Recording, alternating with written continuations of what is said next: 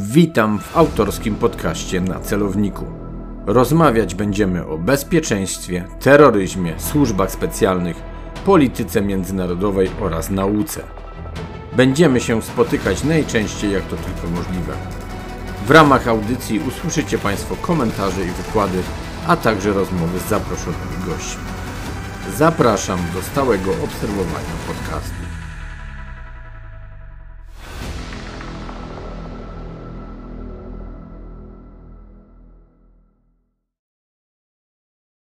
Przy mikrofonie Artur Dubiel, Wyższa Szkoła Bankowa. Dzisiaj naszym gościem jest Krzysztof Wojczal. Witam serdecznie. E, cześć, witam Państwa. Krzysztof jest autorem bloga krzysztofwojczal.pl. E, z wykształcenia jest prawnikiem, zajmuje się handlem i podatkami. Z własnych zainteresowań geopolityką i polityką międzynarodową.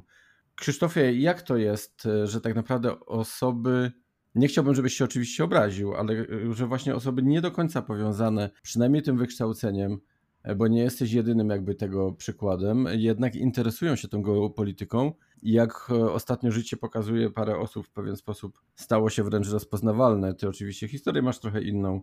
Ja też oczywiście zapraszam do siebie, do podcastu te osoby, które w pewien sposób uznaje nakład ich pracy, e, ale właśnie jak to jest, że te osoby jednak się w, tych tematy, w tej tematyce geopolityki pojawiają i mają przede wszystkim pojęcie też o bezpieczeństwie, bo ja to rozumuję trochę tak, że bezpieczeństwo jest właśnie na tyle interdyscyplinarne, że grzechem jest interpretować je tylko w ramach nauk o bezpieczeństwie i jeżeli nie rozszerzymy tego wszystkiego o inne nauki, między innymi o prawo, tak, ale także inne elementy, to jednak byłoby to błędem. Jak to, jak to wygląda z Twojej strony, jak Ty to tak naprawdę interpretujesz i widzisz? No tak trudno mi się wypowiadać za całą grupę, że tak powiem, prawniczą, e, zainteresowaną tym, e, tym e, zagadnieniem, czy też strategii, czy geopolityki. Natomiast jeśli chodzi o mnie, to ja po prostu zawsze gdzieś to czułem, zawsze mnie to interesowało, zawsze zwracałem na to uwagę i, i, i po prostu stwierdziłem w pewnym momencie, że, że po godzinach zacznę pisać sobie bloga. No właśnie, za co można cię szanować, muszę wejść w zdanie. Chyba jako nieliczny, by nie powiedzieć, że jedyny zaznaczasz, że zajmujesz się w tym po godzinach, tak? Że jednak czas wolny temu poświęcasz i sam podkreślasz, że w pewien sposób, no tak sobie trochę ujmując, że nie jesteś zawodowcem. No, no bo taka jest prawda. Tutaj obowiązki zawodowe obowiąz, obowiązkami zawodowymi, życie prywatne, życie prywatnym, a, a gdzieś, e, gdzieś to stwierdziłem, że, że wygospodaruję jakiś czas na to, żeby, żeby pisać, bo, bo to, że interesowałem się dużo dłużej e, i dużo dłużej zwracałem uwagę na, na pewne aspekty, czy to w polityce międzynarodowej, czy też w takich kwestiach właśnie strategii, to, to gdzieś tam zawsze było u mnie e, widoczne. Natomiast stwierdziłem, że, że zacznę pisać, zacznę się tym dzielić i zobaczymy, co z tego wyjdzie. No i, no i w tej chwili chyba gdzieś tam wyszło to po prostu, że dużo osób jednak mm, dostrzegło to, to, co, to czym się zajmuję, to co robię. Z tego też y, narodziła się książka po pewnym czasie, no bo to, to jednak sporo pracy, bo na blogu 5 lat, a pisanie samej książki to były 2 lata, przy czym w książce też jest dużo y, wzięte z bloga, także to jest tak, że ta książka to, jest, to są lata pracy. No właśnie, bo uprzedziłeś trochę moje kolejne pytania, bo oczywiście o książce chciałem wspomnieć. E, niemniej, no prowadzisz też kanały, tak, w mediach społecznościowych. Jesteś zapraszany też również przez różne media, aby się wypowiadać, czyli w pewien sposób mm, jesteś, rzekłbym, autorem, autorem uznanym. E, tak dopowiadając, książka, o której Krzysztof mówi, to jest trzecia dekada, świat dziś i za 10 lat. E, tak, aczkolwiek ta rozpoznawalność, powiedzmy, medialna, która się teraz rodzi, to ona tak naprawdę też wynika z tego, że, że no, jeden tekst mi wystrzelił i to, i to znaczy nie, nie jeden mi się sprawdza, ale ten jeden naprawdę wystrzelił, jeśli chodzi o, o kwestię no, takie, taką medialną, czyli, czyli dużo osób gdzieś to rozpowszechniło, dużo osób zaczęło to czytać. Tytuł był, tytuł był bardzo sugestywny, w związku z czym no to się dobrze rozchodziło i tylko i wyłącznie dzięki temu gdzieś w tej chwili jestem zapraszany, ale też trzeba pamiętać o tym, że to wszystko jednak jest ta praca, bo ten artykuł był pisany trzy lata temu. Ja tych artykułów nie piszę dużo, to jest mniej więcej jeden, dwa miesięcznie, z tego względu, że to za, przeważnie to są naprawdę długie analizy i żeby napisać jedną stronę takiego tekstu, to ja potrzebuję przeważnie przeczytać kilkanaście stron no, innych materiałów, żeby sam się czegoś dowiedzieć. Bo dla mnie też prowadzenie tego bloga to jest trochę taka mobilizacja do zdobywania samemu wiedzy i do rozwijania się w tym zakresie, ponieważ gdybym tego bloga nie prowadził, zapewne by mi to, to pozyskiwanie wiedzy szłoby mi dużo trudniej i, i czasu by było trudniej e, znaleźć na to, a tak zawsze mam tą świadomość, że no dawno czegoś nie napisałem, więc e, trzeba coś usiąść, trzeba poświęcić na to czas i tak jakby się dodatkowo mobilizuje do tego. Także też to prowadzenie bloga i, i pisanie dla innych jednak mimo wszystko również służy mojej osobie i jakby mojemu rozwojowi w, tym, w, tej, w tej tematyce. No widać e, też po stronie, przypominam, krzysztofwojczal.pl, e, nawet sama konstrukcja, jakby budowa strony pokazuje, że tych materiałów jest i będzie coraz więcej, bo podzieliłeś to tak naprawdę kontynentami, czy, czy pewnymi regionami świata, tak, w których cały czas coś, coś ciekawego się dzieje. Ja studentom często też polecam książkę, no akurat nie twojego autorstwa, E, ale chodzi oczywiście o więźniów geografii Tima Marshalla i tam też w pewien sposób właśnie podobnie ujęto, ujęto tematykę. Tylko zanim w sumie cię zapytam, jakby gdzie widzisz te najbardziej zapalne jakby punkty na świecie, gdzie na przyszłość twoim zdaniem coś się będzie działo i tam powinniśmy spojrzeć, to mam takie pytanie, bo zdaje się, że to ostatnio profesor Machnikowski podniósł e, właśnie w jednym z nagrań do podcastu, on zapytał, czy to aby na pewno jest geopolityka, a nie geostrategia, bo przecież nie jesteś politykiem, więc niekoniecznie można, czy trzeba by było cię nazywać geopolitykiem, tak? Czy rozróżniasz jakby te, znaczy rozróżniać na pewno rozróżniasz, ale czy oddzielasz jakoś taką grubą, grubą kreską, czy się nad tym nie zastanawiasz i tak naprawdę treść i merytoryka się tylko dla ciebie liczy? No tak, te, te, te, pojęcia e, trochę mnie mało interesują, tak samo jak byłby pewnego rodzaju spór, czy geopolityka jest nauką, czy nie jest nauką. No generalnie mnie to nie interesuje, bo to są takie czysto akademickie rozważania, a to, co mnie interesuje, to jest, no to są takie realne wydarzenia, czy realne czynniki, procesy, które wpływają na to, co się dzieje na świecie, na to, co się dzieje w naszym kraju, czy, czy na to, co też również ma wpływ na nasze życie e, jako poszczególnych jednostek. I e, bardziej mnie, w zasadzie bardziej, e, bardziej bym się kwalifikował trochę jako, jako nie geopolityk, ale jako po prostu analityk, bo, bo dużą pracę jednak wkładam w taką w czysto pracę analityczną, czyli, czyli pozyskiwanie wiedzy, pozyskiwanie danych i to jest z różnych obszarów, i z gospodarki, i z kultury, Staram się jakby tutaj też poszerzać swoją wiedzę właśnie z, z ekonomiczną, mimo że wykształcenie mam e, prawnicze, także no tu jakby jest tyle czynników i jakby staram się wybierać te, które uważam za decydujące, jeśli chodzi o pewne procesy, w, czy to w polityce międzynarodowej, czy też właśnie w takiej strategii. Także jeśli coś ma wpływ na E, na strategię, czy geostrategię, czy geopolitykę, to jest w kręgu moich zainteresowań i staram się, staram się tutaj dla siebie coś, coś odkryć, czegoś się dowiedzieć i później to przekazać. Także mniej skupiam się na tym, w jakiej konkretnie dziedzinie tutaj się, e, się poruszam z tymi swoimi tekstami, czy też, czy też nagraniami, czy też z książką.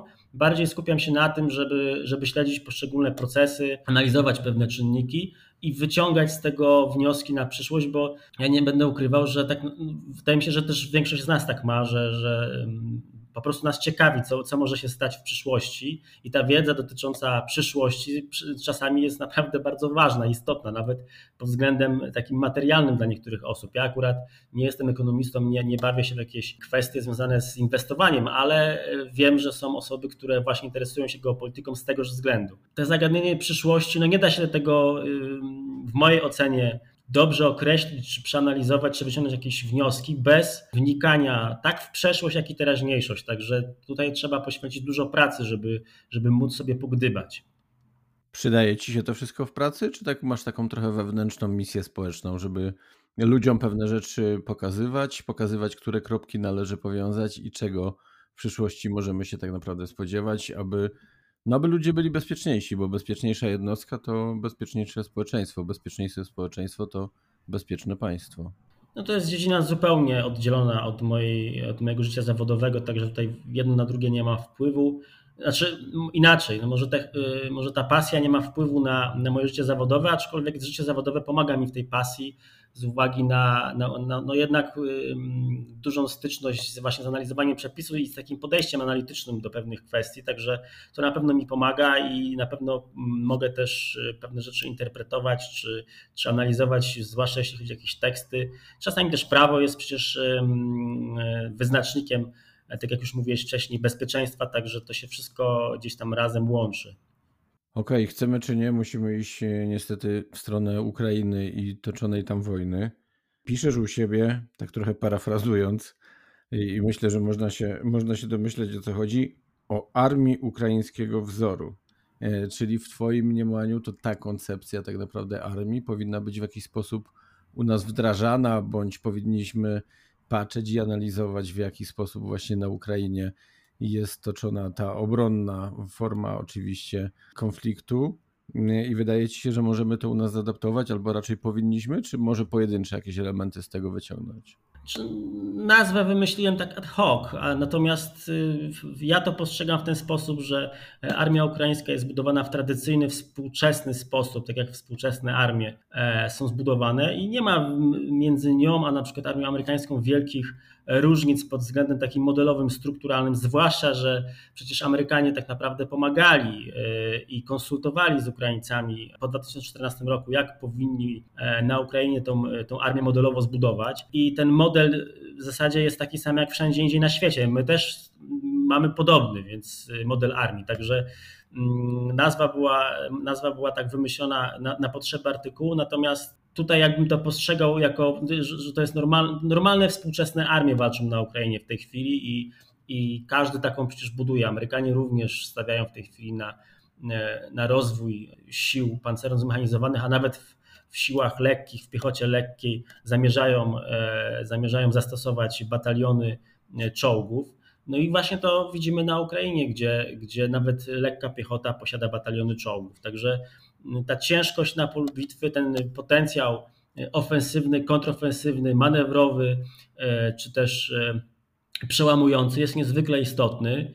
E, no i bez tego potencjału nie da się na przykład no, odbić zajętego przez wroga terytorium. Także wydaje mi się, że no, jakby to wszystko jest dobrze przetestowane, sprawdzone przez setki lat w zasadzie, bo to pamiętajmy, że my się opieramy na, na, na, na schemacie, który w zasadzie od tysięcy lat funkcjonuje. No bo od tysięcy lat funkcjonują formacje takie jak piechota, jak e, kawaleria, jak artyleria. Oczywiście narzędzia się zmieniają. Są karabiny dla piechoty, e, kawaleria z koni przesiada się do czołgów, czy też jest kawaleria powietrzna na śmigłowcach. Doszło lotnictwo, doszła sfera cyber, ale tak naprawdę to wszystko jest sprawdzone od tysięcy lat i ma podobne zastosowanie. Także w mojej ocenie y, wymyślanie koła na nowo, czy wyważanie otwartych drzwi y, i twierdzenie, że jedna formacja może zastąpić drugą, albo należy ograniczyć powiedzmy ilość kawalerii kosztem zwiększania ilości piechoty, no to nie jest, nie jest dobry, dobry kierunek. Y, przynajmniej nie na współczesnym polu walki, zwłaszcza, że nie mamy w tej chwili czym zastąpić czołgów, to znaczy nie ma innego rodzaju kawalerii, prawda? O ile na przykład artyleria się bardzo rozwinęła w ostatnim czasie, no bo należy podkreślić, że amunicja krążąca to jest nic innego jak środek artyleryjski. No bo wystrzeliwujemy pocisk, on jest no, oczywiście kierowany, ale, ale na odległość gdzieś bombardujemy jakieś miejsca, ale te, tego rodzaju środkiem nie zajmiemy danego terytorium, prawda? Tam musi wejść piechota, czy musi wejść kawaleria, żeby zająć dany punkt i go później na przykład obronić. Także e, tutaj w artylerii duże zmiany są w ostatnim czasie, ale to tylko pod względem środków rażenia. Tak samo w lotnictwie mamy już e, drony, czyli bezzałogowe statki powietrzne.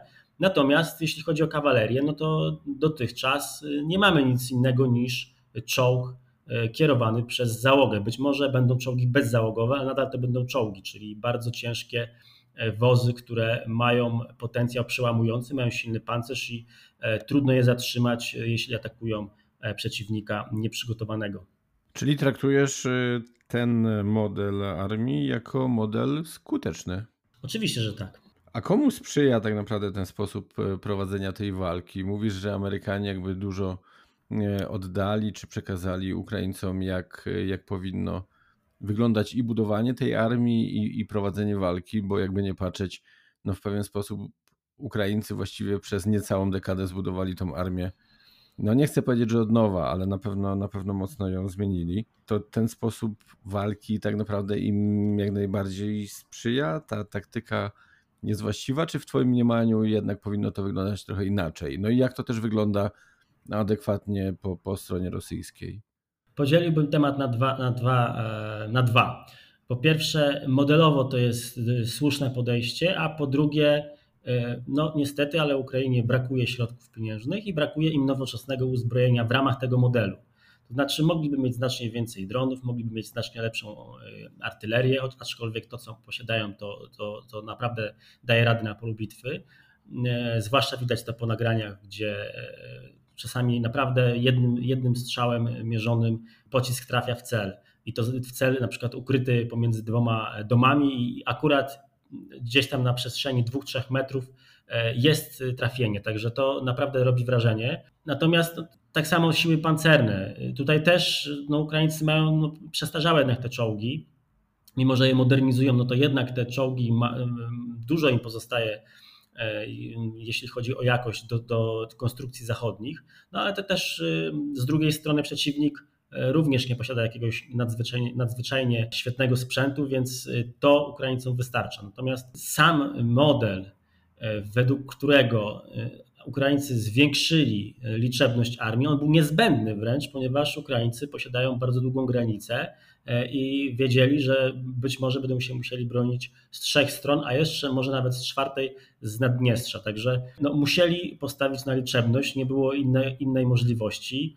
W związku z tym, że mm, no, ich terytorium jest również dość płaskie i, i prefer, tam preferowane zawsze były e, działania wojsk pancerno-zmechanizowanych, no to musieli na, takie, na taki typ e, armii też postawić I, i, posta i rzeczywiście postawili, bo zwiększyli ilość brygad pancernych bodaj z dwóch do pięciu, ile dobrze pamiętam, e, z, prawie dwukrotnie chyba podnieśli ilość brygad zmechanizowa zmechanizowanych. Jednocześnie w brygadach lekkich, jak już mówiłem, również zastosowali czołgi, tak żeby te, ta lekka piechota posiadała jednak jakiś potencjał kontrofensywny czy ofensywny i to, to też zwiększa defensywę tak naprawdę tego rodzaju formacji. Także to nie jest y, Afganistan, żeby, żeby tam ograniczać ilość czołgów i stawiać na, na piechotę i takie, taką walkę bardziej dywersyjno-partyzancką, tylko to, to jest normalny teatr działań europejski, gdzie jest płasko, gdzie, gdzie te siły pancerne zmechanizowane w dużej ilości są potrzebne. Y, no i ta, tak budują Rosjanie swoją armię, tak właśnie budowali Ukraińcy. I my również powinniśmy iść w tym kierunku z tego względu, że te trzy dywizje, które były do niedawna przecież, no to to było dużo za mało, jeśli chodzi o e, zdolności defensywne e, naszego kraju. Także ta czwarta dywizja, która teraz powsta powstała, no to ona w zasadzie wydawała się już niezbędna jakiś czas temu. A w tej chwili e, rzeczywiście należy się zastanawiać nad tym, czy nie budować. Oczywiście ten proces będzie pewnie wydłużony na, na 10, może kilkanaście lat bo nie da się zbudować nic od, od, od, podstaw z dnia na dzień, nawet przy użyciu dużej ilości gotówki, no bo jak, jak wiemy, czasem za, za zamówienie sprzętu e, spółki, e, to żeby ten sprzęt dotarł, został wyprodukowany, a następnie został dostarczony, a następnie jeszcze, żeby załogi się przeszkoliły i żeby on był gotowy do użycia, czyli żebyśmy mieli E, jednostkę operującą na tym sprzęcie gotową do walki, to, to mija właśnie czasem z 6, 8, 10 lat. Także no, powinniśmy tutaj też wyciągać wnioski, że ta liczebność jednak ma znaczenie, zwłaszcza gdybyśmy mieli bronić więcej niż, niż tych dwóch kierunków, które mamy, czyli kaliningradzki i białoruski. Okej, okay, mówiłeś, że na dwa by trzeba było podzielić. Czy już te drugie zostało zawarte w Twojej odpowiedzi? Tak, mówiłem o tym, o tym że, że, że ten sprzęt y, ma, że model modelowy jest dobrze, ale sprzętowo jest, mogłoby być lepiej w przypadku Ukrainy. Także to są te jakby dwa czynniki. Okej, okay, wspomniałeś o Naddnieszczu i bardzo się z tego cieszę, mm, bo zastanawiam się tak naprawdę, i to właściwie za chwilę do tego pytania dopiero chciałem przejść, ale wydaje się, że, że to pytanie może, może też, a raczej odpowiedź, wiele wnieść. Naddniestrze no wydaje się tym już pierwszym punktem tak naprawdę do wyzwolenia, tak? Mówię oczywiście o aktywnym działaniu Zachodu. Czy takie punkty jak Naddniestrze, właściwie no innych takich podobnych nie ma, bo każdy, każdy ma trochę inny, inny jakby charakter, ale jest jeszcze kwestia chociażby Gruzji, tak? Jest kwestia czym się podnosi i pewnie nie przez przypadek to trafiło do opinii publicznej, kwestii specjalnego statusu zarówno Krymu, jak i obwodu kaliningradzkiego. Czy powinniśmy pewne miejsca tak naprawdę no brzydko mówiąc, ale jednak podpalać, aby Rosję mocniej zaangażować w różnych kierunkach, bo jak się okazuje, no Ukraina stała się naprawdę dużym problemem dla Rosji.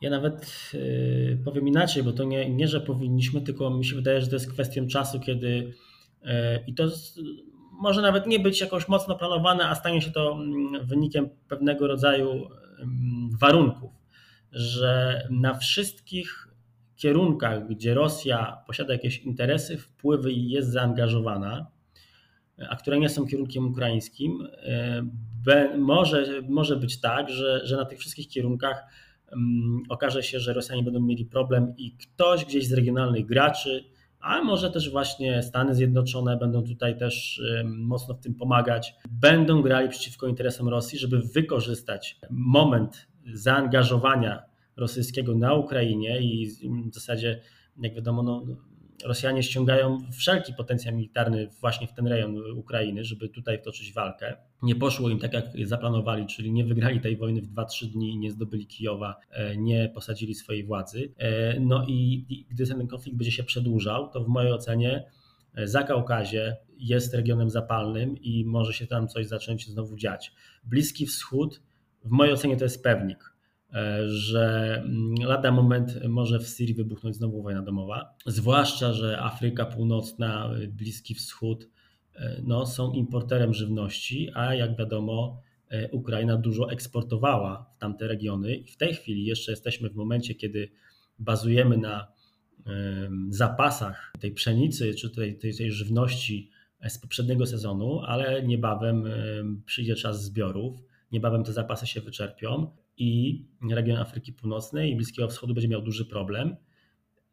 I w związku z czym mogą się nawet naturalnie wytworzyć pewnego rodzaju tendencje, właśnie takie wprowadzające chaos, czy, czy mm, próbujące zmienić istniejący w tej chwili dość niepewny, ale jednak stabilny układ sił na Bliskim Wschodzie czy w Afryce Północnej.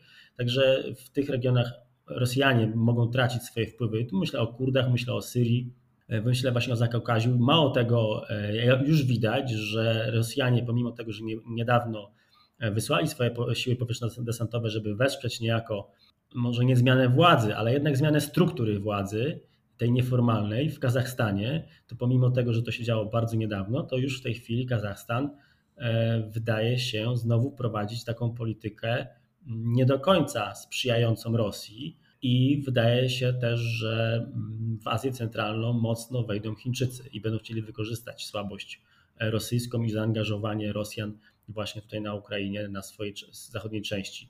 Jednocześnie już widzimy, że Finlandia, Szwecja dążą do, albo przynajmniej sygnalizują dążenie do NATO, co byłoby kolejnym problemem dla Rosjan. W mojej ocenie w ogóle też, też pisałem o tym pierwszego dnia wojny, że, że w zasadzie przypadku Finlandii, to my się nie powinniśmy zastanawiać, tylko Finowie powinni złożyć wniosek, a na drugi dzień powinni znaleźć się w NATO. Bo Rosjanie w tej chwili nie mają jak ich e, powstrzymać przed tym, no bo są zaangażowani na Ukrainie, nie, nie stać ich na kolejny front. Także e, no wydaje się, że no powiem tak, no w mojej ocenie Rosja już przegrała geopolitycznie. W ogóle jako państwo pod względem gospodarczym, społecznym i na wielu innych płaszczyznach idzie na dno ten zegar tykał już, jeśli chodzi o Rosję, e, pod każdym właśnie względem humanitarnym, też demograficznym, właśnie gospodarczym, a w tej chwili tak jakby Władimir Putin sobie jeszcze e, sam przesunął ten zegar do godziny 12 o, kilkadziesiąt minut. Także w tej chwili im się bardzo mocno kończy czas, w zasadzie w mojej ocenie już jest za późno. I teraz jest e, pytanie, skoro Rosja tonie, to kogo jeszcze z, ze sobą wciągnie pod wodę? W tej chwili, tak jakby Władimir Putin trzymał rękami za, za kostki Ukraińców, ci starają się, tak mówiąc obrazowo, tutaj odcinać po, poszczególne knykcie. Jeszcze jest kwestia oczywiście uzależnienia europejskiego od Rosji. Ja to też tak porównałem do takiej jeszcze pępowiny e, energetycznej. I teraz pytanie, czy Europa zdoła odciąć tą pępowinę i, i zaczerpnąć swój pierwszy niezależny od Rosji oddech E, co też jest istotne. No i, no i jakby Władimir Putin w tej chwili chyba próbuje taki szantaż stosować, czyli no albo nam dacie czego chcemy, albo albo wciągniemy jak najwięcej osób pod wodę za sobą, bo sami już nie są w stanie po prostu wyjść z tej depresji. Tak przynajmniej ja to oceniam. I teraz kwestia tego, ile Władimir Putin i Rosja wyrządzi jeszcze szkód. Poruszyłeś też ważne elementy, o które tak naprawdę chciałem zapytać, trochę pół żartem, pół serio. Mógłbym powiedzieć, że trochę mi popsułeś koncepcję, ale oczywiście tych tematów jest tak dużo i są tak wielowątkowe, że nie da się tak naprawdę sztywno takiej rozmowy prowadzić. Wspomniałeś o chociażby Finlandii i Szwecji w NATO. No wypada też przypomnieć tak naprawdę jak długą tą granicę ma Finlandia i teoretycznie jakim mogłoby być to dla niej problemem, chociaż można by się zastanawiać, czy obecna Rosja, bo niekoniecznie ta za dekadę czy dwie, jest w stanie faktycznie tej, tej Finlandii y, zagrozić, ale czy wejście właśnie y, Szwecji i Finlandii do NATO nie jest swoistą zapowiedzią tak naprawdę mocno blokowego, powiedziałbym, zabetonowanego, no blokowego układu tak naprawdę, który nas czeka, tak? No bo nawet nie chcę powiedzieć, że jesteśmy w przededniu, bo nowy ład i porządek i tak się kreuje. Niestety trochę brakuje chyba E, Zachodowi i całej cywilizacji zachodniej inicjatywy, aby to było na, na jego zasadach. Ale czy to jest w Twojej opinii zapowiedź właśnie takiego blokowego, mocnego układu, który będzie nas czekał i będzie funkcjonował najpewniej przez kilka dekad? Ja bym trochę był bardziej sceptyczny, jeśli chodzi o to pojęcie, że nowy ład się buduje. Raczej postrzegam w tej chwili to tak, że stary ład się burzy i ten proces będzie bardzo długi. E, i nowy ład przez długi czas nie powstanie. Także, no bo jak mówimy, że coś powstaje nowego, to już nam się wtedy wydaje, to jest takie postrzeganie subiektywne, może, może po prostu ja przynajmniej może tak mam, że, że wyobrażam sobie, że zaraz będzie jakiś nowy układ sił, że, że jakieś powstaną bloki, że będą nowi gracze, czy, czy nowe jakieś pakty, sojusze, ale w mojej ocenie w najbliższej dekadzie czy też w przyszłości tak nie będzie, będzie raczej coś odwrotnego. To znaczy, niektórzy gracze mogą jeszcze zyskiwać, e, niektórzy będą pewnie dużo tracić, ale nic nowego się nie wykształci. Raczej będzie burzenie tej starej struktury e, i na bazie tej starej struktury być może któryś z graczy po prostu zyska więcej, ale to wciąż nie będzie, nie będzie jakiś nowy ład, bo to jest proces, wydaje mi się, że na, na dziesięciolecie tak naprawdę. Czyli tak naprawdę czeka nas przeciąganie liny, zwiększanie nie zawsze uzasadnione własnego potencjału poszczególnych graczy i pewien chaos między jednym ładem a drugim, tak? Tak, tak, tak, tak bym to bardziej postrzegał właśnie, że to będzie taki czas nie, niedookreślony, nie będziemy wiedzieć kto wygrywa, kto przegrywa i no i będzie dużo, dużo chaosu też w takich lokalnych, wydaje mi się, że mm, regionach z tego względu, że z tego względu, że Amerykanie nie, też nie będzie im zależało, żeby wszędzie gasić pożary. Nie będą może nawet mieli na to sił.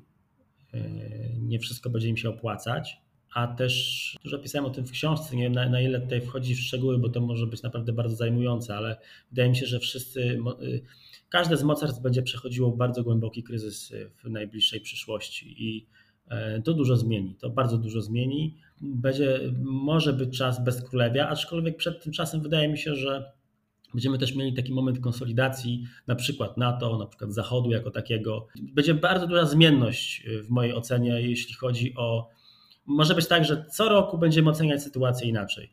W jednym roku będziemy myśleli, że się zbudował nowy ład, w drugim roku już nagle się wszystko zburzy, w trzecim roku wyłonią się nowi gracze, także to będzie bardzo dynamiczne i to będzie trwało w, w mojej ocenie właśnie kilka dekad, dwie bądź trzy, e, natomiast, natomiast w tej chwili e, w tej chwili mamy jeszcze w mojej ocenie jeszcze się jakby nie można powiedzieć, że e, Stany Zjednoczone straciły jednoznacznie hegemonię i że już nie mamy tego starego ładu. Ten stary ład wciąż funkcjonuje, bo Rosjanie nie wygrali z NATO, Rosjanie nie złamali jedności NATO, Rosjanie nie wygrali rywalizacji ze Stanami Zjednoczonymi. Tak samo dotyczy to Chińczyków.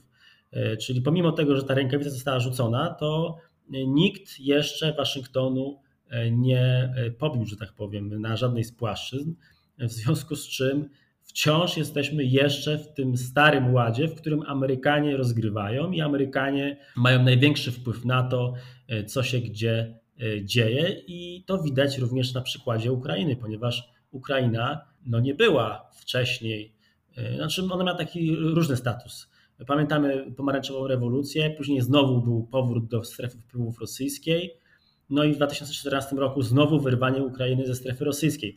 Ale y, pamiętajmy, że jakby ten ład po 2000, po 2000 roku, czy też po, po 89, jeśli zajrzymy wcześniej, no to w kontekście Ukrainy, to ta Ukraina jednak była y, zapisana do strefy wpływów rosyjskiej. W tej chwili Rosjanie walczą, żeby to odzyskać, także oni nie Y, kwestionują, czy może nie nadwyrężają strefy wpływów amerykańskich, tylko oni po prostu y, byli osłabieni, stracili Ukrainę i próbujemy ją odzyskać. Natomiast to nie ma zupełnie wpływu na e, potęgę i siłę Stanów Zjednoczonych. Także tutaj bym był jeszcze ostrożny nad tym, że coś się zawaliło i mamy zupełnie do czynienia w tej chwili z, z, z czymś nowym.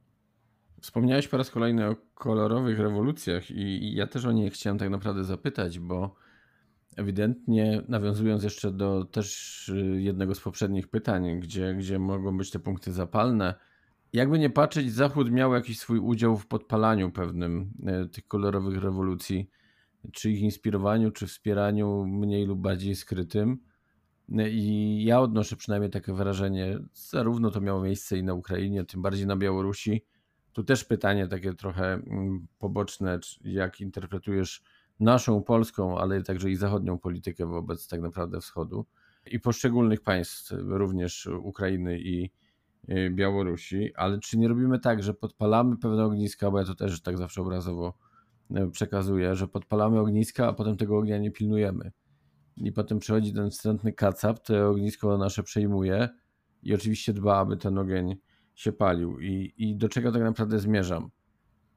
Czy odpowiednie w cudzysłowie angażowanie Rosji na różnych, nie chcę powiedzieć, że nowych, ale jednak na różnych kierunkach, jesteśmy w stanie to na tyle kontrolować, żeby ta Rosja właśnie była za słaba i musiała poszczególne kierunki no, odpuszczać, tak, żeby móc, e, móc sobie poradzić w innym miejscu. Czy nie istnieje takie ryzyko, że jednak sytuacja spod kontroli jednak nam ucieknie i jak jestem przeciwnikiem E, mówienia i straszenia, że czeka nas trzecia wojna światowa, e, niekontrolowane podpalanie i zostawianie tych ognisk w samopas mogłoby się jednak skończyć trzecią wojną światową. Jest takie ryzyko rzeczywiście w długiej perspektywie czasowej. Ja na ten proces też trochę patrzę inaczej, w sensie takim, że nie wszystko musi być kierowane i nie wszędzie te Stany Zjednoczone muszą mieć taką decydującą, pełnić decydującą rolę. Może to być bardziej rola wspierająca czasami, bo jednak y, lokalni gracze też mają często swoje ambicje, mają dużo do powiedzenia i wystarczy czasami naprawdę słowo, nawet nie wsparcie fizyczne i, i y, dany region zaczyna żyć swoim życiem y, niezależnie od, czy może przy akceptacji na przykład jednej ze stron jednego mocarstwa, wbrew i zaczyna działać to wszystko wbrew drugiemu mocarstwu. Do czego zmierzam? Dlaczego ja tak y, próbuję y, trochę w tą stronę przeciągnąć to, to myślenie? Z tego względu, że na przykład pojawia się narracja, czy pojawiała się wcześniej narracja odnośnie na przykład sprawy kurdyjskiej i to jest później też powiązane, u nas w Polsce to się wiąże na przykład z tym naszym stanem z 1939 roku, że nas ktoś wplątał w wojnę, że ci Anglosasi to nas tak perfidnie tutaj wystawili jako pierwszą ofiarę dla, dla Hitlera i to samo mówi się na przykład, że, że Amerykanie zdradzili tych Kurdów e, i, i jakby tutaj też posłużyli się jako narzędziem.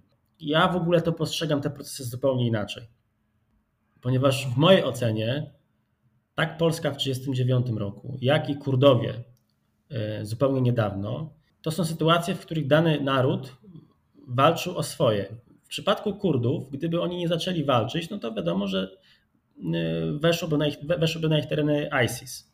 Y, I mieliby mordy, mieliby, no, działoby się bardzo niedobrze. Czyli w ich interesie było y, tutaj stawić opór. I teraz, żeby postawić ten opór, pamiętajmy, że oni wcześniej nie mieli swojego państwa, swoich struktur, potrzebowali na pewno kapitału, potrzebowali wsparcia politycznego, potrzebowali uzbrojenia. I to wszystko zagwarantowali im Amerykanie. Oczywiście Amerykanie również chcieli to wykorzystać, żeby ktoś za nich wygrał z tym ISIS, prawda? Czyli to był taki deal, układ.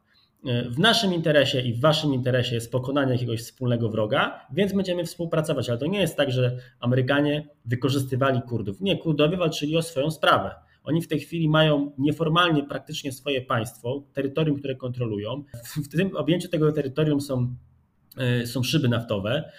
Także stan jest ich dużo lepszy niż przed tym, jaki był wcześniej. Jednocześnie wydaje się, że Amerykanie dali gwarancję bezpieczeństwa Kurdom pod względem, pod względem Iraku, prawda? No bo przecież Irak nie odbija swojego terytorium E, bo wcześniej Irak jakby obejmował te terytoria, które zajmowali Kurdowie, a w tej chwili Kurdowie niejako sami się rządzą. Także tutaj z tej strony Amerykanie mogli dać gwarancję, natomiast nie mogli dać gwarancji e, bezpieczeństwa, jeśli chodzi o Kurdów, w przypadku gdyby zaatakował, zaatakowało Kurdów e, państwo NATO, czyli sojusznik formalny Amerykanów. Na to na pewno żadnego dealu nie było, żadnej zgody i Erdogan to wykorzystał, stawiając Amerykanów w bardzo takiej niefortunnej sytuacji. Także E, tutaj jest jakby, w mojej ocenie, to jest bardzo dobry przykład, żeby pokazać, że to nie jest tak, że, że e, gdzieś tam z tyłu siedzą zawsze ci anglosasi, czy Rosjanie, czy Chińczycy i oni czym, czymś sterują. Oni podsycają pewne procesy, czy wspierają pewne procesy, które, które muszą mieć też taki naturalny jakby powód swój, e, no bo inaczej byłoby niezwykle trudno i sztucznie wywołać jakiś proces. Tak? A tak jeśli się on toczy naturalnie, jeśli naturalnie E, to wszystko działa i dany region, czy dane państwo, dany naród samodzielnie chce, chce się czegoś podjąć, no to wówczas można taki dosyć tanim kosztem taki proces wesprzeć. I ja to postrzegam to wszystko w ten sposób, że ten cały generalny plan Amerykanów nie musi wyglądać tak, że oni gdzieś tam pineskami na mapie sobie pozaznaczali miejsca, gdzie powinni e, niejako rozpraszać uwagę Rosjan i e, bić ich na kierunkach, na których nie są skupieni. W mojej ocenie, mm, w mojej ocenie oni po prostu ze strony Waszyngtonu wiedzą kto, gdzie, jakie ma interesy, które są sprzeczne z Rosją i po prostu te interesy, e, w ramach tych interesów współpracują z danymi, z danymi państwami czy z danymi podmiotami na arenie międzynarodowej. Także to jakby wszystko jest bardzo złożony proces. Nie, uchylałbym się raczej od takiego właśnie dość prostego postrzegania, że ktoś gdzieś tutaj kieruje czymś i, i, i jakby to jest tylko i wyłącznie walka mocarstw o wszystkim decydują. To oczywiście, że mają największy wpływ, jeśli chodzi o wsparcie, wywołanie pewnych czasami procesów, ale te procesy na pewno mają też jakieś podłoże naturalne. Tak jak było na przykład w przypadku arabskiej wiosny. Wydaje mi się, że ta arabska wiosna była oczywiście wspierana politycznie ze wszystkich stron możliwych, bo każdy miał jakieś swoje interesy, natomiast gdzieś te niepokoje czy, czy te niepozadowolenie społeczne no, musiało być na Bliskim Wschodzie czy w Afryce Północnej i społeczeństwo musiało być naturalnie pobudzone do tego, żeby e, działać. I to samo było na Białorusi, e, w mojej ocenie, właśnie niedawno, z tym, że tam akurat to Rosjanie wykorzystali białoruską spontaniczność i chęć do obalenia Łukaszenki. Rozegrali to w mojej ocenie w Kremlu koncertowo, czego efektem było podporządkowanie Łukaszenki jeszcze bardziej, podporządkowanie Białorusi jeszcze bardziej i to tak, że mogli z terytorium tego państwa e, dokonać agresji na Ukrainę. E, także jakby tutaj płynie właśnie przechodząc do tego naszego regionu, ja to w ten sposób postrzegam, że no Białorusini wydaje mi się, że wybrali bardzo niekorzystny moment na tego rodzaju, na tego rodzaju protesty. Być może Rosjanie pomogli im w tym, żeby wybrać taki niekorzystny dla nich moment, bo wszystko się, bo przypomnijmy jakby ten schemat, bo wydawało się tak naprawdę, że jesteśmy od krok od y, wyciągnięcia Łukaszenki ze strefy wpływów Putina. E, bo mm, tak naprawdę w momencie, kiedy Rosjanie odcięli e, Białoruś e, od gazu i ropy, to już pokazywało jasno, że tam na, na linii Mińsk-Moskwa się bardzo źle dzieje. To w tym momencie dogadano przecież, my proponowaliśmy już rewers surowców energetycznych swoimi rurociągami. Przez Kłajpedę miał być dostarczony z Litwy na Białoruś gaz, także wydawało się, że wszystko idzie w dobrą stronę. E, I właśnie w tym momencie, kiedy jakby te pewne te tematy energetyczne były już dograne z Białorusinami, nagle, nagle okazało się, że są wybory i, i, i, i są te duże protesty. Także e, no, postawiłbym taką tezę, że, że być może ta, te białoruskie protesty pokrzyżowały plany Zachodu czy Stanów Zjednoczonych, a również pewnie i nasze, e, bo my w tym wszystkim również uczestniczyliśmy. Także tak, tak, także tak bym to jakby o tą ocenił sytuację, jeśli chodzi o Białoruś. Postaram się poskładać kilka wątków z Twojej odpowiedzi i takie pytania też mi się rodzą. Czy tak naprawdę Białoruś i Chiny, a przy okazji trochę Turcja, bo o te jakby trzy punkty muszę zapytać i rolę tych trzech państw. Czy właśnie Białoruś i Chiny zwłaszcza nie powinny być na naszym celowniku jako Zachodu, ale celowniku też nie jako tytuł naszego podcastu, to tak niechcący mi trochę wyszło. ale na celowniku takim pozytywnym, aby składać im tak naprawdę znowu propozycje, e, skrycie z nimi negocjować i przeciągać ich na swoją stronę. Oczywiście z Chinami trochę inaczej sytuacja wygląda, ale mm, bywam, że tak powiem, zdziwiony oglądając różne medialne przekazy, kiedy Zachód, a głównie właściwie to, to Stany Zjednoczone, odgrażają się Chińczykom, tak, że ich tam przestrzegają i tak dalej. A czy jednak nie powinny te dyskusje trochę inaczej wyglądać? Pewien mariaż, bo nie chcę powiedzieć, że małżeństwo amerykańsko-chińskie, wzajemne tolerowanie się, że tak powiem, w całej przestrzeni światowej. E, nie chcę też mówić o pewnym podziale stref, ale jednak e, swoistym dogadaniu się. No i czy właśnie te Chiny i, Białoruś nie są kluczem, bo wydaje się, że przeciągnięcie, nie wiem czy Łukaszenki, bo też się nad tym zastanawiam, ale jednak Białorusi w stronę zachodu bardzo, bardzo wiele by mogło zmienić w tych czasach, nazwijmy to, tego chaosu, o którym, o którym wspominaliśmy, czyli między jednym ładem a drugim. Jak, jak widzisz rolę tych dwóch podmiotów i tego trzeciego, czyli Turcji? No jeśli chodzi o Białoruś, to powiem krótko, w mojej ocenie, mówiąc kolokwialnie, to jest już pozamiatane. Mm, rozgrywka była, Zachód ją przegrał, ale też nie miał, nie oszukujmy się, zbyt mocnych argumentów, bo wiadomo było, że jeśli Rosjanie użyją szantażu siłowego, to nie ma czym, e, nie ma jak dać gwarancji Łukaszence bezpieczeństwa. Także to e, trzeba było podjąć tą grę, ale, ale ta gra wydawała się stracona rzeczywiście zrobiono to, przegrano i, i, tutaj nie ma dla mnie wielkiego zaskoczenia. W tej chwili nie ma już możliwości wyciągnięcia Białorusi e, na zachód. Jedyne co, e, jedyne, co w tej chwili widzę, jakie zagrożenie, to to, że Łukaszenka nie sprawdził się jako chyba sojusznik Putina. Białorusini nie weszli na Ukrainę, a wydawało się, że była taka presja z Rosji, żeby to zrobić.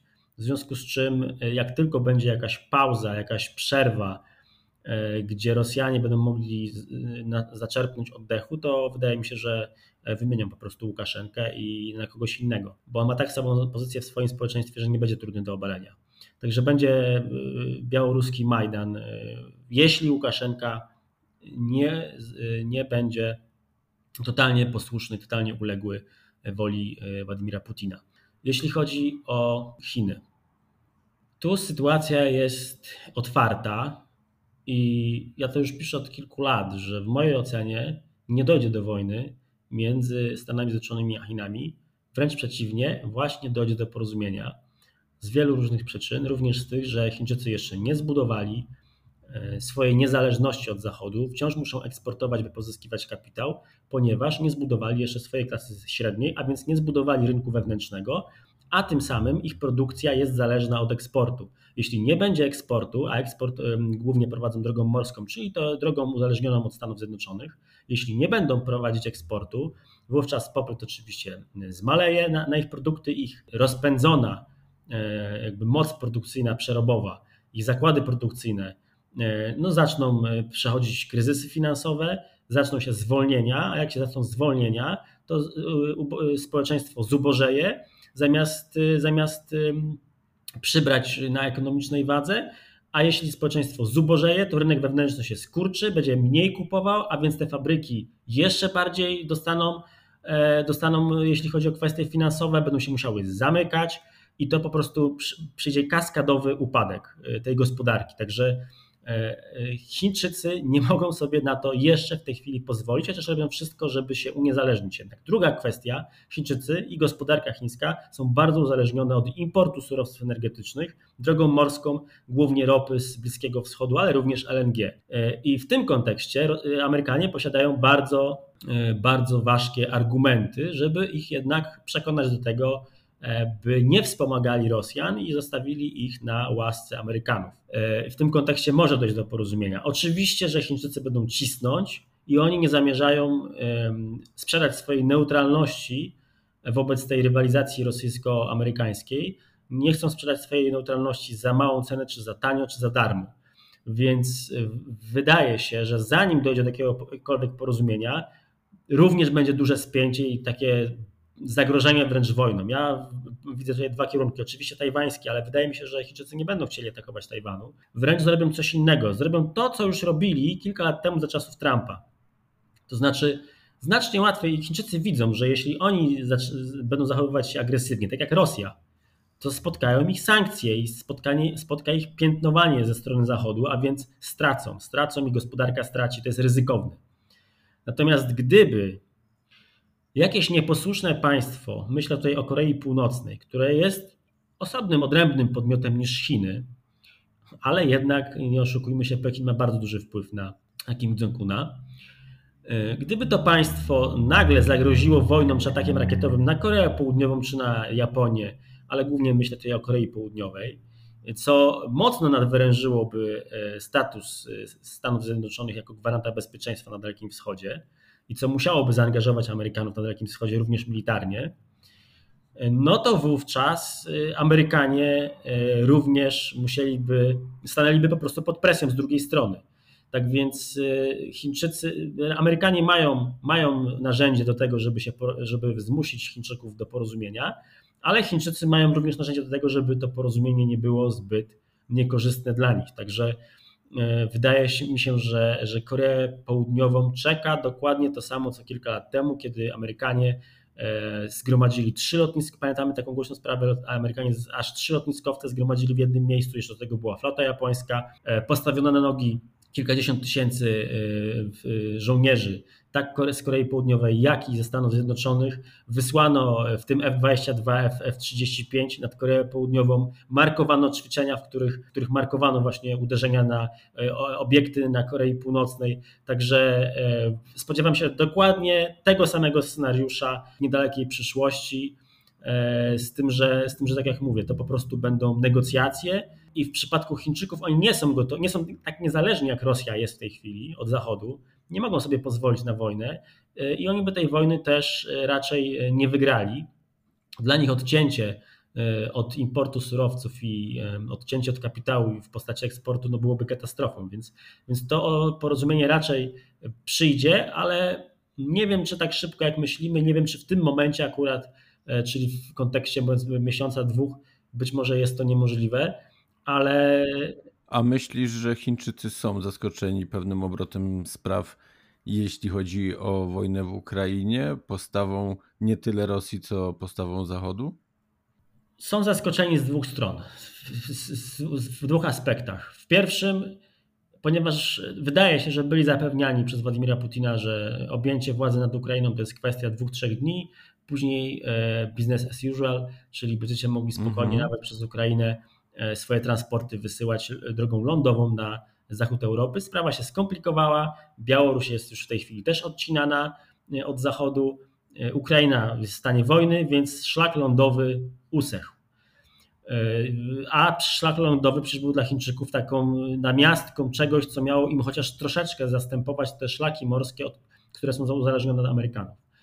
Teraz w drugim aspekcie, oczywiście są zaskoczeni na pewno postawą Zachodu, chociaż nie wiem, czy są zaskoczeni postawą Zachodu taką twardą, czy bardziej tym, że właśnie y, ten konflikt się przedłuża, w związku z czym Zachód ma, miał szansę i miał czas zareagować tak ostro. No bo gdyby to się skończyło po trzech dniach, to nie wiem, jak, jakby y, było później z tymi sankcjami, czy po prostu nie przeszli by niektórzy na Zachodzie do porządku dziennego i nie zaakceptowaliby po prostu Kijowa jako e, podległej stolicy mm, Moskwie. Także no tutaj wydaje mi się, że to, to zaskoczenie ze strony chińskiej, jeśli chodzi o postawę Zachodu, wynika bardziej właśnie z tego, że ta inwazja się nie, Rosjanom nie powiodła, tak jak, tak jak to powinno być.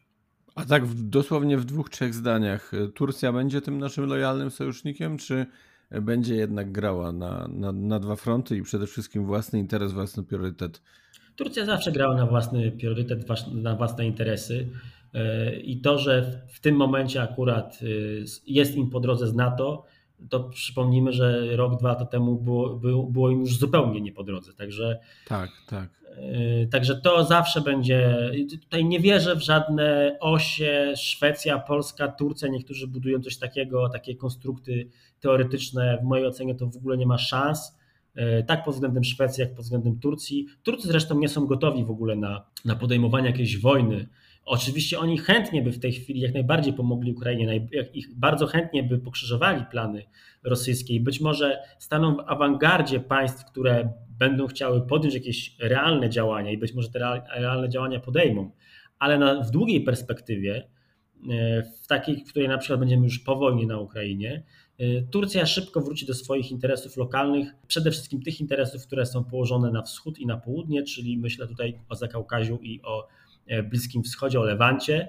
E, natomiast ten kierunek e, europejski, czy, czy północny, czy też rosyjski, po prostu Rosjanie, Turcy, przepraszam, odpuszczą, bo oni są w tej chwili zaangażowani na każdym możliwym froncie. To państwo nie jest mocarstwem gospodarczym, ekonomicznym i nie posiada nie wiadomo jak wielkich zasobów, by prowadzić wojny na wszelkich frontach, a w tej chwili tak jest.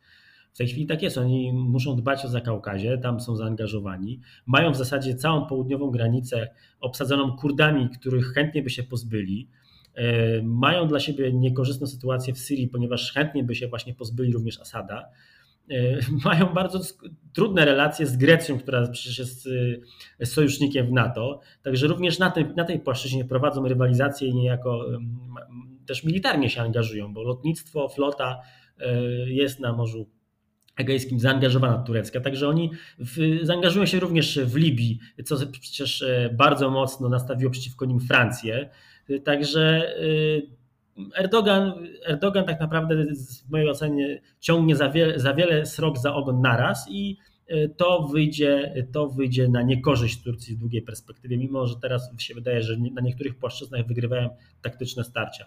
Natomiast w kontekście tego, co się dzieje na Ukrainie, myślę, że Turcja odegra dużą rolę, ale, ale to będzie chwilowe zaangażowanie. Czy zmiany takie w rządach, tak, które mogą mieć miejsce, bądź jakby utrwalanie się ośrodków władzy, mam tu na myśli oczywiście e, różne wybory, które trwają, które będą miały miejsce, czy będziesz tak naprawdę traktował je jako poważne zagrożenia w kształtowaniu się tego nowego porządku, czy raczej jako coś, co właśnie będzie musiało być pewnego rodzaju sinusoidą na osi czasu, bo to jest jakby koszt zakształtowania się tego, tego nowego porządku? Tak, mi się wydaje, że e, wybory takie polityczne. Spójrzmy na Stany Zjednoczone. To może na przykładzie będzie najlepiej, e, będzie łatwiej pokazać jakby tą teorię, którą chciał wyłożyć. W Stanach Zjednoczonych pomiędzy polityką Obamy, Trumpa a Bidena trudno znaleźć różnice. Są bardzo duże różnice w sposobie prowadzenia polityki, ale kierunki różnią się naprawdę marginalnie bo już, do, już Barack Obama przecież zrobił e, odejście od resetu, zwrot, to za jego czasów Ukraina e, wyszła ze strefy wpływów rosyjskich. E, także on nadał ten kierunek antyrosyjski, pomimo tego, że jego administracja zapowiadała pivot na Pacyfik. Gdy do władzy doszedł Trump, który zresztą przed wyborami, teraz po wyborach zresztą też wszyscy mu zarzucają tą prorosyjskość, mówił, że, że z Władimirem Putinem się dogada, że to może być przyjaciel. No i mimo tych zapowiedzi E, Donald Trump przed Joe Bidenem. Zobaczymy, jak, jest, jak, jak będzie z Joe Bidenem, bo, e, bo też e, wydawało się, że będzie takim niewyraźnym politykiem, a, a jednak to jemu przypada moment, w którym, w którym może zapisać swoje nazwisko w historii. Natomiast Donald Trump, Donald Trump, pamiętajmy, że mimo takiej przyjaznej retoryki względem Putina, prowadził w jego kadencji najbardziej, najbardziej stanowczą i najbardziej przeciwko Rosjanom nastawionej polityce zagranicznej od czasów Reagana. Te sankcje były zwiększane, nacisnął na Nord Stream 2. Pomimo tych rozmów z Putinem do niczego tak naprawdę nie doszło, jeśli chodzi o jakieś porozumienia na jakiejkolwiek płaszczyźnie. Także ta polityka taka co do najważniejszych kierunków dużych mocarstw niezależnie od tego, kto rządzi, ona w mojej ocenie się nie zmienia. Zmieniają się może formy. Joe Biden w białych rękawiczkach z uśmiechem na ustach e, bardziej przyjacielsko rozmawia z Zachodem, z Niemcami, z Francuzami, e, natomiast może pozwala na przykład Niemcom w tej chwili wyjść z twarzą z tej sytuacji, w której sami się, w którą, w którą sami się wpędzili, czyli w tym pierwszym momencie, kiedy nie pomagali Ukrainie i udawali, że tej wojny nie ma. No i e, Joe Biden jednak zmusił ich do zmiany stanowiska. E, jednak nie nastąpiło to w taki sposób, jak robił to Donald Trump, czyli w zasadzie upokarzał na przykład Angelę Merkel na spotkaniach w Waszyngtonie, prawda, jak ją zapraszał. Także ten styl zupełnie jest inny, ale kierunki są takie same. To, co się zmieniło na przykład, no to za czasów e, Obamy Izrael e, szedł niejako na boczny, odchodził na boczny tor. Za czasów Donalda Trumpa Izrael stał się ważnym, kluczowym graczem na Bliskim Wschodzie. W tej chwili znowu wydaje się, że ten Izrael schodzi na boczny tor ale nie oszukujmy się, kwestia Izraela nie jest dla interesów amerykańskich jakąś kwestią priorytetową. Nawet jeśli chodzi o Bliski Wschód, oni tam mogą jakby rozgrywać swoje interesy przy pomocy innych partnerów. Także co do zasady, kierunek e, zmian w międzynarodowym układzie sił, taki z bardzo szerokiej perspektywy to ujmując, w mojej ocenie na to nie mają wpływu e, wybory poszczególnych polityków, ponieważ pewnego rodzaju kierunek, e, który zostaje obrany i który wynika też z takich obiektywnych interesów danego państwa, on jest zachowany. Przynajmniej przy tych państwach takich bardziej niezależnych, które mogą się kierować i decydują o swoim losie. Ale nawet w przypadku Polski zwróciłbym uwagę na fakt, że na przykład w kwestii ukraińskiej, niezależnie od opcji politycznej, jaka rządziła w Polsce, stanowisko i polityka była zawsze taka sama. Z tego co pamiętam, na, podczas pomarańczowej rewolucji e, do Kijowa e, pojechał były prezydent, czyli Lech Wałęsa, pojechał wówczas ówczesny prezydent, czyli Aleksander Kwaśniewski i było dwóch przyszłych prezydentów, Lech Kaczyński, Lech Kaczyński i Bronisław Komorowski. Także jak widać, różne opcje, e, a niejako ten sam kierunek polityki zagranicznej, który no jest korzystny i e, wspiera Polski i polską, polską rację stanu. Także myślę, że to jest dobry przykład, że nawet tak może nie słabe, ale średnie państwo jak Polska, no bo jesteśmy średniej wielkości, mamy średnią moc polityczną e, i tak dalej, i tak dalej. No nawet w takim państwie pewne kierunki są stałą, to jest konstans. Krzysztofie, a tak trochę paradoksalnie przedłużany konflikt, wojna, przepraszam, w Ukrainie, to na korzyść Ukrainy może być i Zachodu? Bo ja to tak czasem interpretuję, się nad tym zastanawiam. I, i tak naprawdę pytanie jakby docelowe moje, bo no były, były pewne pertraktacje, były negocjacje, mówi się o tym, że e, Ukraina jest w stanie się zgodzić e, na warunek, że nie będzie przystępowała do NATO, Rosja za to jest w stanie zaakceptować przyłączenie się Ukrainy do Unii Europejskiej. Czy gdzieś tutaj trochę Putin sam trochę się nie zagubił, bo przecież y, pragnę przypomnieć, że gwarantem bezpieczeństwa Unii Europejskiej jest NATO i Ukraina tylko w Unii Europejskiej już teoretycznie może oczekiwać jednak pomocy y, państw Zachodu i pozostałych y, współpartnerów z Unii. To zacznę od długości konfliktu. Długi konflikt nie będzie korzystny dla Ukrainy, ale będzie, e, może być korzystny dla e, Zachodu. To jest kwestia sprzeczna, ponieważ w mojej ocenie Ukraińcy nie są w stanie wygrać z Rosjanami e, w takiej długiej wojnie wyniszczającej, ponieważ Rosjanie mają dużo większe zasoby, dużo więcej sprzętu, mogą zmobilizować tych ludzi. Oni, ludzie, żołnierze z poboru nie będą pierwszorzędnym pierwszorzędnym żołnierzem, ale jednak masa ma znaczenie, a państwo ukraińskie można powiedzieć, że jest zdewastowane ekonomicznie, gospodarczo, infrastrukturalnie, e, niebawem będzie naprawdę e, działać na rezerwach, a bez, e, bez jakby państw, jeśli państwo nie udźwignie armii, no to niestety ta armia będzie musiała przegrać. I tak widzę tę kwestię, jeśli chodzi, gdyby się ta wojna przedłużała na, na, na lata na przykład. Nie, nawet nie pytałem, nawet Krzysztof nie pytałem na lata, co o przedłużanie się, bo pierwsze prognozy mówiły, że gdzieś to może być tygodnie, może, może miesiące, niekoniecznie lata, tak? Także pod tym kątem bardziej mi chodziło. I czy wejście potencjalne Ukrainy do tej Unii Europejskiej może właśnie te plany pokrzyżować? Czy w sumie chciałeś tym odpowiedzieć, że przedłużany e, taki konflikt mimo wszystko pewne rzeczy odsunie w czasie? Rosjanie się nie zgodzą na wejście, y, na wejście Ukrainy do Unii Europejskiej. Także nawet jeśli coś takiego jest na stole w tej chwili, to wydaje mi się, że bardziej to jest jakaś taktyczna zasłona mm -hmm, dyplomatyczna mm -hmm. ze strony rosyjskiej. Rosjanom chodzi o całkowite podporządkowanie Ukrainy w każdym względzie. Kijów ma być posłuszny Moskwie i nawet w tej chwili ten odwrót na północy, na północnym wschodzie sił rosyjskich, jak również zaangażowanie się znacznie większych sił na południu czy w Donbasie uważam za e, kwestię taktyczną. Być może chodzi o również oczywiście o zajęcie tych terenów ale, i, i pobicie armii ukraińskiej, ale e, również zaangażowanie może sił e, z innych kierunków ukraińskich, żeby się skoncentrowali na tym odcinku. I w mojej ocenie jest duże prawdopodobieństwo, że Rosjanie jeszcze raz ruszą na Kijów być może właśnie po tym, o czym mówiłem wcześniej, czyli być może po podporządkowaniu sobie albo wymianie nawet Łukaszenki i mm, e, być może właśnie odbędzie się to razem już z wojskami białoruskimi. Czy to będzie za kilka miesięcy, czy to będzie za rok, e, czy to będzie za dwa lata, Tego nie wiem, trudno jest to ocenić. Natomiast wydaje mi się, że taki jest szerszy plan.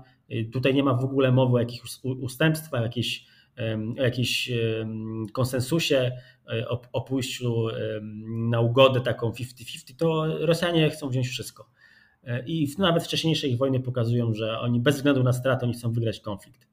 I, I to jest nawet to leży jakby w charakterze i w naturze rządów autorytarnych. Także wszystko się składa na to, że mm, no niestety Ukraińcy będą musieli walczyć do końca i obawiam się, że jeśli tak będzie, no to ten koniec nie będzie dla nich korzystny, jeśli nie otrzymają realnej pomocy z Zachodu. Dobrze, i pytanie takie podsumowujące, bo nie pytam już właściwie o Putina, nie pytam nawet o samą Rosję. Zapytam o putinowską Rosję. Czy można z nią wygrać i czy w ogóle, y, no pytam oczywiście przede wszystkim pod kątem Ukrainy, ale także Zachodu, i czy w ogóle będzie można mówić tak naprawdę kiedykolwiek o zwycięstwie? Jakkolwiek fizyczny, militarny konflikt, te, te, te rozgrywki wojenne by się nie potoczyły? Czy, czy tutaj faktycznie można być w ogóle wygranym jeszcze? Ja powiem inaczej, to, to, to, co mówiłem wcześniej. Moim zdaniem Rosjanie już przegrali, po prostu już przegrali i e, teraz pytanie jest, e, czy... E, jak głęboko no, przegrają, tak? Jak, jak szybko przegrają bardziej w ten sposób. Jak szybko przegrają, bo tutaj to jak za błędy Putina i za, to, za tą przegraną Rosji no płacą Ukraińcy. Teraz pytanie, czy, czy oni zapłacą wszystkim, czy jednak uda im się obronić. E, także tutaj jest y, duże, duży znak zapytania e, pod względem samej Ukrainy, natomiast w tym kontekście takim szerokim, no to w mojej ocenie, e, w mojej ocenie Rosjanie już nie mają na co liczyć. Nie, mają liczyć nie, nie mogą się spodziewać, że nawet po zajęciu Ukrainy uzyskają jakiekolwiek korzystne koncesje czy dobry deal z Zachodu. W mojej ocenie to, to nie przejdzie. Amerykanie będą nawet gotowi na krótkotrwałą, zimną wojnę, po to tylko, by wykończyć Rosję, żeby się zapadła wewnętrznie i żeby wewnętrzne problemy Rosji były tak poważne, żeby przez kolejne dziesięciolecia e, Rosjanie nie byli w stanie być graczem i oddziaływać w polityce międzynarodowej i na zewnątrz, żeby po prostu wypadli zupełnie z gry i nie przeszkadzali Amerykanom e, w rywalizacji później z Chinami. Krzysztof, bardzo dziękuję za całą rozmowę. Bardzo też żałuję, że nie możemy dłużej porozmawiać, ale najpewniej nawet i trzy godziny byśmy rozmawiali, to jeszcze wiele wątków by było niedopowiedzianych. Także zapraszam oczywiście na kolejne spotkania. Mam nadzieję, że jeszcze się usłyszymy. Moim Państwa gościem był Krzysztof Wojczal, autor e, bloga krzysztofwojczal.pl. Krzysztof, jeszcze raz bardzo serdecznie dziękuję i kłaniam się nisko. Również dzięki za zaproszenie. Te, też mam nadzieję, że jeszcze się spotkamy. Pozdrawiam Państwa i do usłyszenia. Wszystkiego dobrego, bywajcie zdrowi i bezpieczni. Kieruj się w stronę podcastu na celowniku. Wszystkie odcinki podcastu na celowniku dostępne są w platformach podcastowych Spotify, Apple Podcast, Google Podcast, Anchor, a także w serwisie YouTube. Zapraszam również do wspierania podcastu na celowniku w portalu Patronite pod adresem patronite.pl ukośnik na celowniku.